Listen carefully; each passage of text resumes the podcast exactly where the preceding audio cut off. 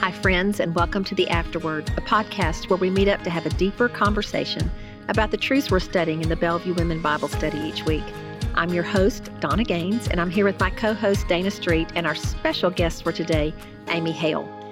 Well, in this week's study, The Beginning, his story in Genesis 1 through 11, we looked at the fall of mankind. The moment sin entered the world and disrupted God's perfect creation. But praise God, the advent of sin is only a part of the greater story of redemption through Jesus Christ. As we read this week, sin is man's ruin, Christ is God's remedy. You're listening to the afterword. Well, ladies, this was it's a powerful session. The music fits so beautifully with what we were studying, mm-hmm. God's word. Mm-hmm. And oh my, even though there's great ruin and destruction with Genesis chapter 3, it's not the end of the story. Yeah. And there's life beyond the garden. Yep. Yes, there is. There's life after the fall. That's right. And I think that's the message that we as women in particular need to hear is that we are not the mistakes yes that we yes. have made because we've all made mistakes right we have all blown it and god in his faithfulness has restored us in his son jesus and that's the freedom that is right. there as we come to christ and present ourselves it's the whole just as I am. Mm-hmm. Exactly. But that your blood was shed for me. Yeah. I just come, Lord. Amen. Amy, mm-hmm. you're one of our small group leaders. So, how was your small group discussion time today? It was very spirited. My ladies mm-hmm. have very diverse background, and they all came from different walks of life, and each have different struggles. So, mm-hmm. we were able to just encourage each other and sharpen each other in the Word. That's wonderful. Well, Amy, you're married to David mm-hmm. and mother of two beautiful girls, yeah. Abby and Annabeth, and one of our small group leaders, an amazing volunteer, and you make the most delicious and beautiful cookies. yes, most definitely. most of us have ever seen or tasted. Mm-hmm. So that's just a little bit of your backstory, yes. but we are delighted to have you with us this yes. morning. Thank you. And we just like to hear some of your story. I think our ladies have eaten your cookies. they, well, I don't know if they eat them. I think I've got several of yours up on my shelf. I've had a lot saved them, yes. They're works of art for sure. Thank you. Would you just kind of walk us through how you came to know the Lord? Well, that's a big story in itself. The Lord has given me many chapters. I came to know the Lord, it's been almost 12 years. I'm about to celebrate a birthday. Wow. And prior to that, I went through my life doing things according to what I thought was right. Mm. And as with any good story, you have to start at the beginning mm. if you want to have the mm-hmm. proper context. My parents, they were married in the late 60s and they had three children, and I was the only girl sandwiched between two brothers, and I became a tomboy and tended to gravitate around the boys pretty much all my life. And I took on the ways of the boys, being independent and doing the things that, mm. you know, rough and tumble stuff.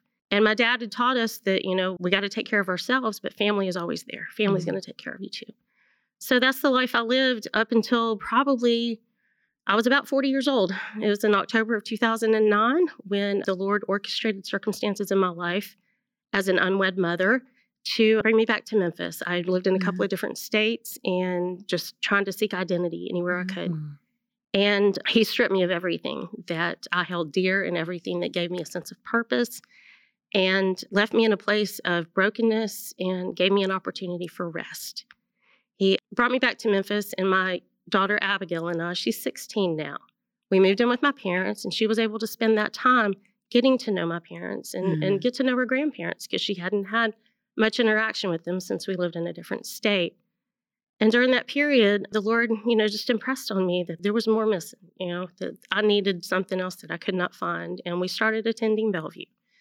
And we sat in the balcony, and for the first couple of weeks, you know, I just observed and I just kind of looked for people that I grew up with and just mm. people watched really because I had a good vantage point from the top of the balcony. but then I met a dear friend and she brought me down to the second row the mm. third week we were here. And I became really captivated with what was happening up on the altar. And she gave me a very concise explanation of what was happening. I can't tell you what the sermon was about that day, mm. but I released it all that day. Mm. And I came to know the Lord and it's just I hit the ground running pretty much. I felt like I had missed out on so much for so long and I just asked the Lord, you know, to put me on the fast track, teach me the language, show me what I needed to know. So he saw fit to put me in all the right places and he put people in my life, spiritual parents, if you will. And in that time, shortly thereafter, my mother passed away. She had a lengthy illness and I learned to rely on the Lord at that point and find peace and rest in his presence. And five years after that, the Lord suddenly took my brother, my older brother. And during that time, my father and I, we started spending a lot of time together. We would, you know, have lunch every week, and it just became a routine for us. Texting all day. It was just remarkable that my dad could figure out how to text, but you know, he did, and we maintained contact, and we were able to forge a different relationship mm. than one we had never known before. And he became very familiar with the things that were dear to me, and you know, primarily Jesus. So we had a lot of conversations about who Christ was and who God is to me and what mm. He's done in my life through that period, those five years after my brother died till now, my dad, I think he came to a point of resolve and rest, and he knew that I was taken care of, and he didn't have to be the authority in my life any longer. He didn't have to worry about provision. But my dad had fallen ill at the beginning of this year, and his health had rapidly declined. And in June, he had reached a point where he felt that he didn't feel comfortable to drive anymore. He didn't feel it was safe. He had been working with his doctors to find the right balance of medication to deal with the issues that he had. Nothing major, I mean, just a lot of nuisance things that just kept popping up. And he was getting very discouraged about it. But we made the decision, my husband and I, David, we decided that it was time for him to move into our house. So we took everything we had in our empty room that was our storage room and took it into the dining room. And our house was in complete disarray, but we made room for my dad. And um, we presented him a new room with a bed and all the oh. furnishings on Father's Day. Oh, wow. Mm. So that was the day he officially moved in with mm. us. And 30 days later, my dad took his life. And I found him in my backyard. And mm. it's true to form for my dad because he made sure that he took care of everything. I mean, he did not leave anything undone. Mm. And my dad, he had his Bible with him. And he also had left a note, which was very concise, but it provided the instructions that my younger brother and I needed to continue on. Mm. And the biggest part of that was that he had accepted Jesus as a savior. Amen. Initially, when I found him, you know, I was riddled with confusion because I knew the pain that my dad had lived through his entire life because his own father died in the same tragic manner. And through the confusion, I mean, there was just so much pain. It's just emotions I didn't even realize existed. But it took me to a depth of sorrow that I didn't think was possible. But in that moment, I realized that, you know, my dad made a sinful choice. And there's so many other things that are wrapped up in it. And the aftermath or the consequences of that sinful choice. I don't know when exactly my dad accepted Christ, but I do know that he was not discipled and he didn't have the knowledge that he would have needed to be able to you know, fight the temptation to to give in to that. But I believe he was just to a point of discouragement. And I felt guilt initially, and then I, I realized that, you know, I have to forgive my dad. And I guess extend grace too, because he did the best he could. But I was upset that he wasn't living out the faith and he didn't know better. I mean, I just felt guilty that I didn't have the time to really formally mm-hmm. disciple him. y'all. yeah. I mean, I was intending to go through the study with my dad yeah. and take him back to the beginning and see what God had done. But God had a different plan. In his sovereignty and his design, he has used that experience in my life to reveal a lot of things that he wants to work in me. And mm. I mean, shortly after the police had left, after they had completed their investigation, the preliminary one, I mean, I, I, can't tell you how many people came to my house. I mean, I was just blown away by the generosity and just the presence of the family of God. And it gave me a period of rest. And it gave me time for the Lord to speak to me. And the Gospel of John tells us that the whole world cannot contain all the things that Jesus did. I mean, throughout his 33 years. Mm. And y'all, I'm just talking about hours in my life. Mm. I mean, it got to the point where I had to start writing things down, mm. the things that the Lord was showing me, because I couldn't keep up. And I, I didn't want to forget a thing. Mm-hmm. So there's been a lot of lessons and there's been a lot of different directions. It's a very complex time and a very complex season. And I mean, it's definitely not linear. I mean, God is showing me one thing after the other all over the place.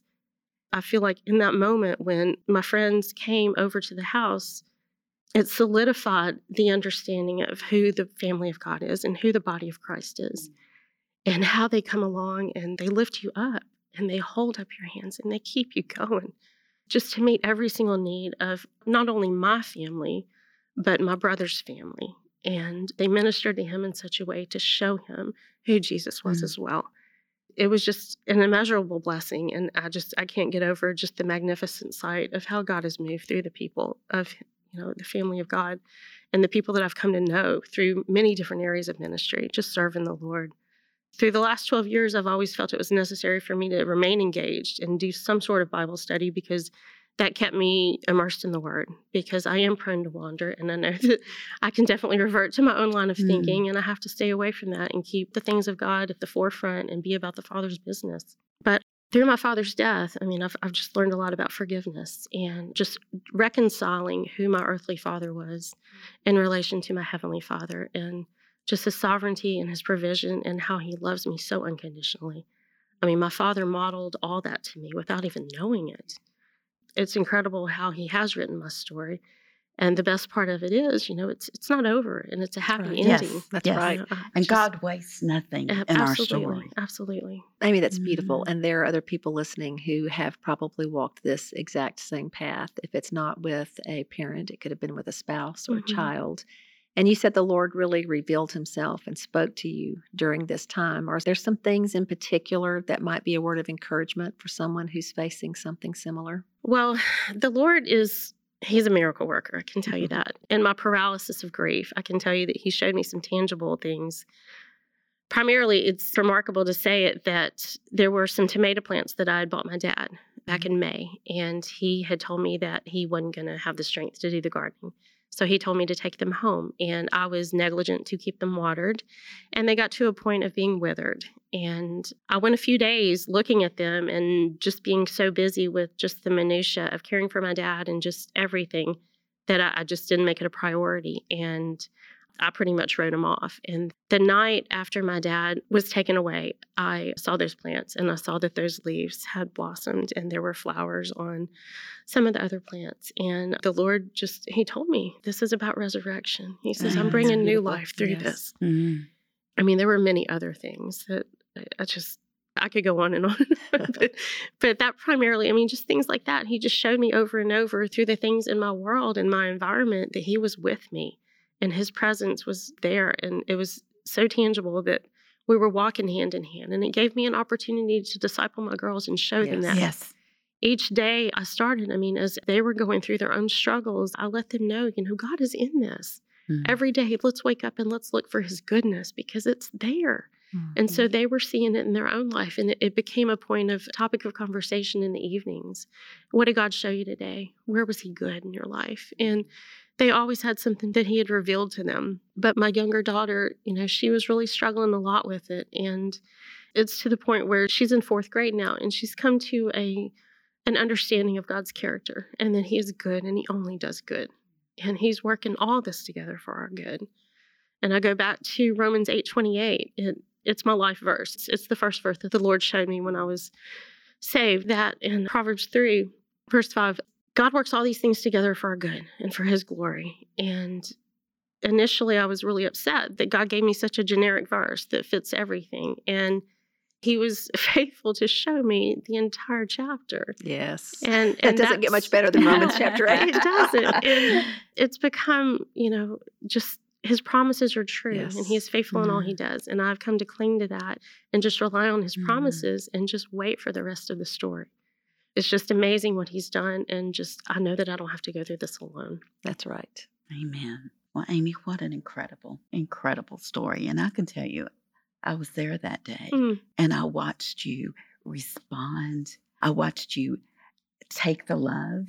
I know that it was difficult because you said to me, This is really hard. I'm not used to people doing things yeah, exactly. for me. But I also watched you with your girls, mm-hmm. walking them through what was a very difficult time. And you did an awesome job. Thank you. And I know you're continuing, as you said, discipling them through that. So thank you so much for just the hope, mm-hmm. sharing the hope that you have found in Christ mm-hmm. as you're walking through this dark time.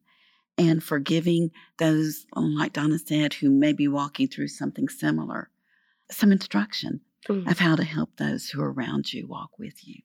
Well, God doesn't waste anything. And thank you for reminding me of that. When you came over, I remember that, you know, my house was in complete disarray because we, I mean, I had just come off making a wedding cake and just trying to get my dad moved in. So everything was not where it should have been. So when you have a multitude of people descend on your home, initially I felt, you know, an intrusion and I felt that I needed to protect what I had. Mm. And the initial response was just to try to tell everybody, I'm okay. I'm okay. I'm okay. You don't need to be here. But I received it because the Lord spoke to me so clearly and told me to let the church be the yes. church. Yes. And through that period, I was able to get to a point of realization and release. And I was able to identify that there's so many parts of me that still need work. And I'd come to fiercely protect the dark corners of my heart and by doing that, that kept a lot of people from knowing who I really am authentically. And I think more than anything, God has created us for relationships. Absolutely. Amen. Not only with Him, but with each other. Yes. Right. And if we have boundaries to where we don't let people cross, we're never going to be able to live in that freedom and fulfillment that God has designed. So that night, I was able to release my house to some very dear friends that the Lord had brought to me a couple of years ago. I mean, knowing that that day would come, and I had a safety and a trust in them that I was able to leave my home and give them the opportunity to tidy up and make mm-hmm. some order in the chaos. And that was just the beginning of, of God doing the work and tearing down that stronghold. Amen. Amen. Well, you're a server. So you understand yes. that, hey, people want to come in because they love you. Yes. And a lot of times that's just a tangible thing that you can do mm-hmm. is to either bring food or to help to clean up or to mm-hmm. help just even as people are coming and dropping things off or somebody to facilitate all of that mm-hmm. for you. So you don't have to. That you can just talk with someone, pray with someone, minister to your family while they take care of all the details. And that is a beautiful picture mm. of the family of God, Amy. And, you know, I think back because I knew you. When did we get to know each other? It wasn't long after you'd gotten saved, I don't think. Yeah, it, it would have been 2009. I think January is when I began discipleship with you. And what intrigued me most about Amy is I knew she was a relatively new believer, but such an inquisitive and sharp mind. Mm. digging in, studying, yeah. absorbing everything like a sponge. Well, and... I was a deer in headlights mostly, but I, I felt that I needed to know the character of God, and that's what I was seeking. I was like, mm. I had to figure this out once and for all. She says she jumped right in. She jumped in with yes. both feet into discipleship, women's mm-hmm. ministry, serving in the mm-hmm. church, ministering with her girls. But the beauty of that is, Amy, is you're providing them not only a model, but you're also helping them learn how to disciple and give themselves away as they serve alongside you.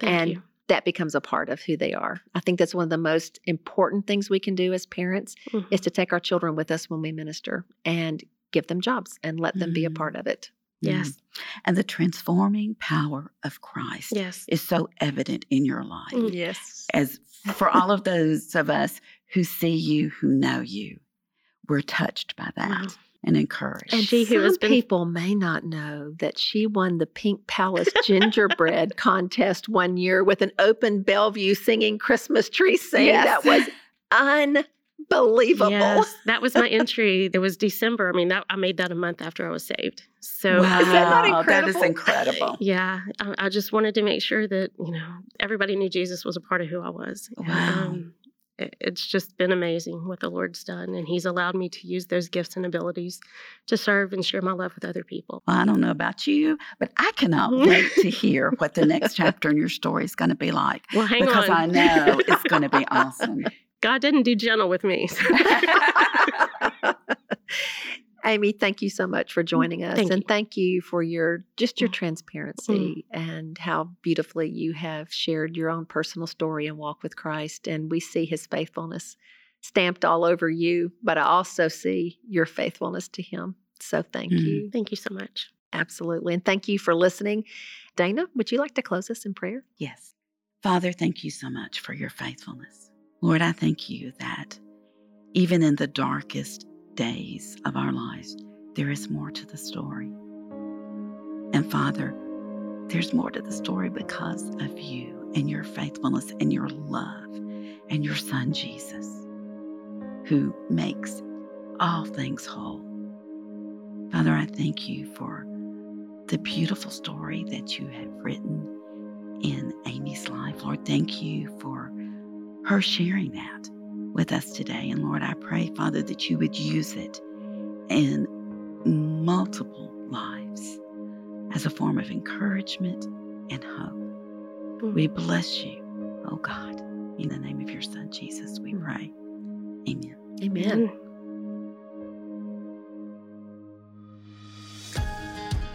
The Afterword podcast is a production of Bellevue Women and Bellevue Baptist Church in Memphis, Tennessee. For more Bible studies and other resources, visit bellevue.org/women.